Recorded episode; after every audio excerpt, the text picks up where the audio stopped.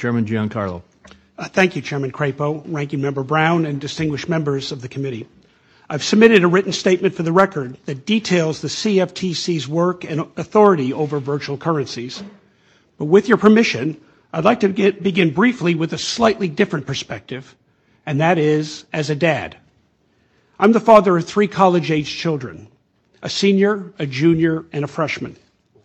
During their high school years, we tried to interest them in financial markets.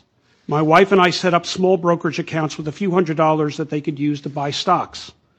Yet other than my youngest son, who owns shares in a video game company, we haven't been able to pique their interest in the stock market. I guess they're not much different than most kids their age.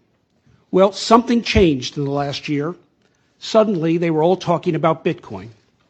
They were asking me what I thought and should they buy it.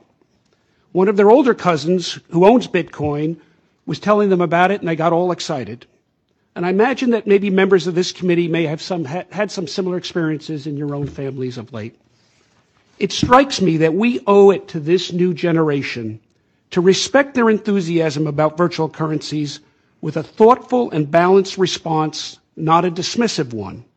Thank you, Chairman Giancarlo. And I'll uh, begin the questioning. Um, first, I will say I've had those dinner conversations with my own children, and you're right uh, this is an incredibly interesting but uh, growing new area of uh, financial challenge, particularly among our, at least my children and yours.